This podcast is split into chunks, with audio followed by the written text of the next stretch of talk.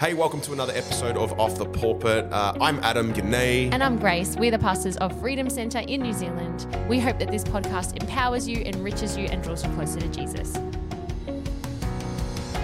Hey, welcome to Off the Pulpit episode seven. Seven. Episode sete. Okay. Oh, I just got the mold in. Yedi. Episode Yedi is Turkish and Fetu. Fetu. good stuff. Okay, so Episode guys, seven. we are excited to be doing a question and answer episode. Yeah. So we put up a question box, got Random some questions, questions. hairy Quick questions. fire? Quick fire? No, not too Ooh. quick because I don't have that many. Okay, cool. So first question. Let me just get my well, you got, questions. you got you don't have many that are appropriate. well, yeah, I had to. when you ignore put a an lot of them. anonymous question box up, people ask the most silly questions, yeah, definitely rude questions, Rude questions. So let's go with a not. It's not rude, but let's go with a controversial one to, right out the gate. What is Freedom Center's stance on polyamorous relationships? yes, this is a question. So I've- you asked me this, and I said, "What is polyamorous?" Yes. So from what I've gathered, I haven't Googled it, but I'm pretty sure poly polygamy is one man, multiple women. Polyandry is one woman, multiple men, and polyamory.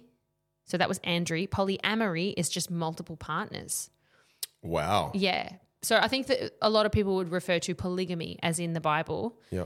or maybe polyamory is men. I don't know. Anyway, it doesn't matter. The question is basically men with multiple wives because people in the Bible had multiple wives. I would answer it like this: If they were as amazing as you, then I'd love a million wives. Oh my gosh, that's ridiculous.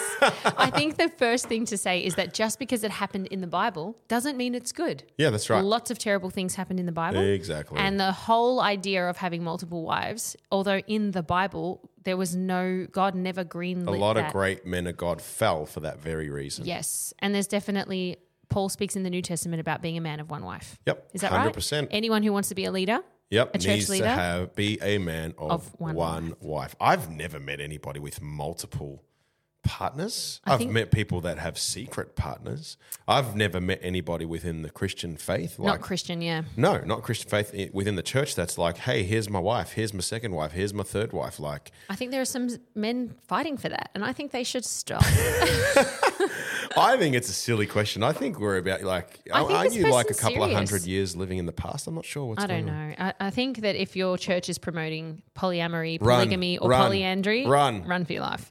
No. Next question. Okay, next question. Why? Oh, sorry. How did you end up pastoring? Which we shared in the first episode, Mm-hmm. how we ended up here. But was it something that you studied? So, what's our um? Well, you, uh, we did not study to be a pastor with No. the goal of being a pastor. Can we, you even study that?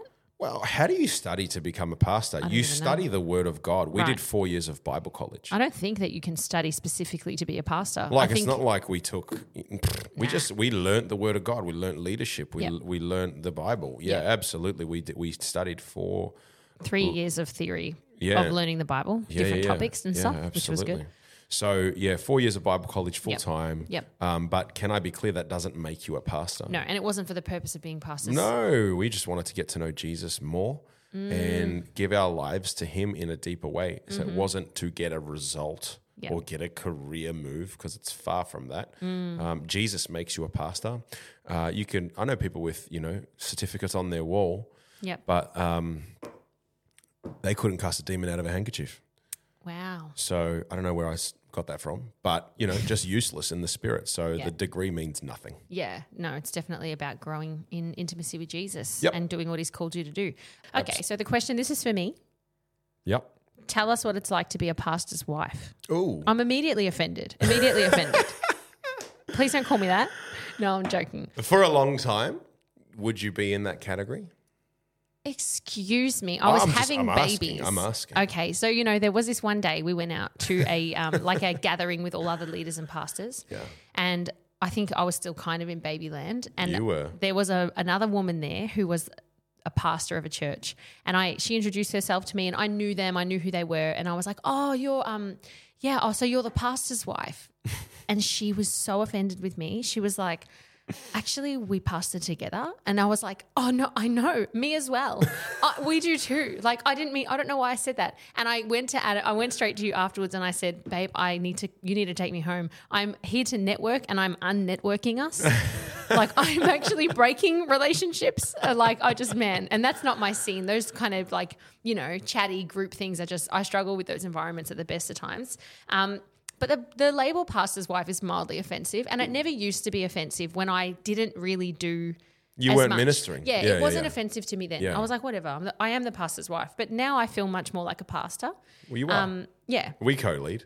We do. So I don't like when people call me that because I mean, someone came up to me a couple months ago and said, "Oh, so you're the big man's, you're the main guy's wife," Ooh, and I said, wrong move, "Oh, or Buster. or is he the main woman's husband?" Ooh. That's what I said, and I never have clap. Yeah, you're backs. never that quick. You No. usually just put your tail it between your legs just and came run. out. It bubbled out of me. That was the and- Lord. Yeah, and he was like, "Oh," and he just walked off. so I feel like there's so many ups and downs of being a pastor, Mm. female or male. Mm-hmm. But I do think, and we're going to do a different podcast about this the roles of women and men in the church, Great. Mm-hmm. and even the roles of women and men in the home. It's also Yeah, let's under do it. attack right now. So How we're going to dare come you back say to there's that. only two genders? What about the other 742 genders? well, that brings me to our next question. Oh, Yes. So we may not release this podcast, but the question was what is your position on the trans agenda? I don't like it. Yeah. I've gathered. Um, no, what is what would you say? And we recently actually had this in our youth. Our youth put together a guide for their leadership and blah blah blah, and so they put out like articulated quite well, I guess, what we would say is Freedom Center Mm-hmm. about the trans movement. Um, and so, not to address the entirety of the issue, Yeah. but what we would I say think that's a whole podcast. It is a whole podcast. But what we would say is that uh, we believe all people are created in the image of God, Yep. which is either a male or a female. Mm-hmm. And I think that we can acknowledge and love people for who they are, Mm-hmm. but we will not gender affirm. Nope. No. So if you have decided you're a different gender, we, we can't partner with affirming that because by default, when I partner in affirming that you are a different gender, I'm partnering and affirming a lie that you are not perfect the way God made you Yeah. in his own image. Yep. So that's just not Yeah, something we would do. Mm-hmm. absolutely. And we have people that are walking through those kinds of issues. Yep. And um, they're realizing that God actually made them the right way. Yeah. And so we'll always stand up for the word of God while giving grace to the person that's struggling with these issues, just like Mm. any other issue. Yeah. Um, yeah, so we're definitely uh, biblical view. There is only two genders. What you know, there's this thing. What is a woman going on? A woman is a is a adult female with a vagina. That's it. And if you're you're a man, if you've got a penis, like it's really as simple as that. Yep. And I can't believe we're living in a day and age where the answer is not that simple. It is that simple. Yeah. And the world has lost its marbles. And we've got to have not only Christians, but just common sense people that can stand up um, for what has been true and will forever be true. Mm, So, next question, and this will probably be the last one. What do you think this generation needs from leaders today? L- Uh, leaders who can lead. Mm-hmm. Leaders who can genuinely lead, among other things like authenticity, Yeah. realness, uh, you know, people who know Jesus well and Yeah. are leading from the front, all those things. We could talk about a million different points, Yeah. but I think right now we need leaders. And when I talk about leaders, there's a few facets of that. One is that you're actually leading. You know, you've got vision, you're actually strong in Christ. But two, I think the days of corporate leadership within the church are over. Paul Yep. says you've got a thousand teachers, a thousand leaders, but you've got no fathers Yeah, wow. what the Lord is looking for and what this generation is looking for is people who can be a mum and dad, regardless of age. You got to lead with vision, you got to lead with charisma, all of those things. But if you can just father and mother people, I Yeah. think. You know, that's the best form of leadership. Genuinely getting alongside them, living a better life, calling them to a higher life.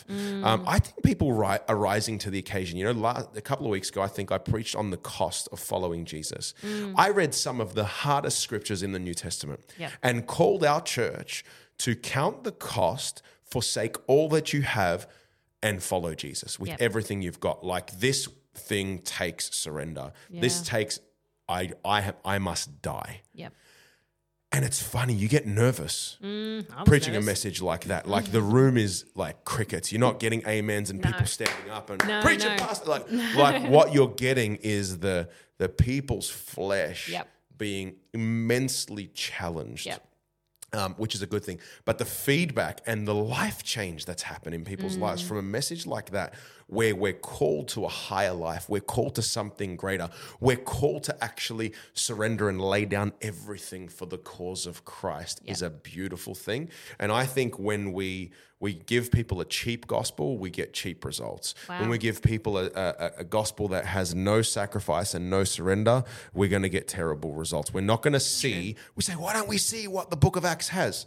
Why don't we see the miracles? Why don't we see the move of God and the revivals like we see thousands in one day coming to Christ? I tell you why we don't see it because we're not surrendered like they were. Wow. We're not counting the cost and actually forsaking all that I am to follow him like they are, and therefore the results speak for themselves. We want comfortable Christianity with Book of Acts results, and it's never going to happen. Wow. It's never going to happen. Book of Acts results requires Book of Acts surrender. Wow. Far out. That's good. That was a good answer. Thank you. Wow. Next one. Th- I think that's it. I think Is we it? just We're good? call it. Yeah, Okay. we'll keep it a little bit shorter today. So thank you so much for sending questions. Thank you for listening, as always. And we will see you next time on Off the Pulpit. See you later. Bless you guys.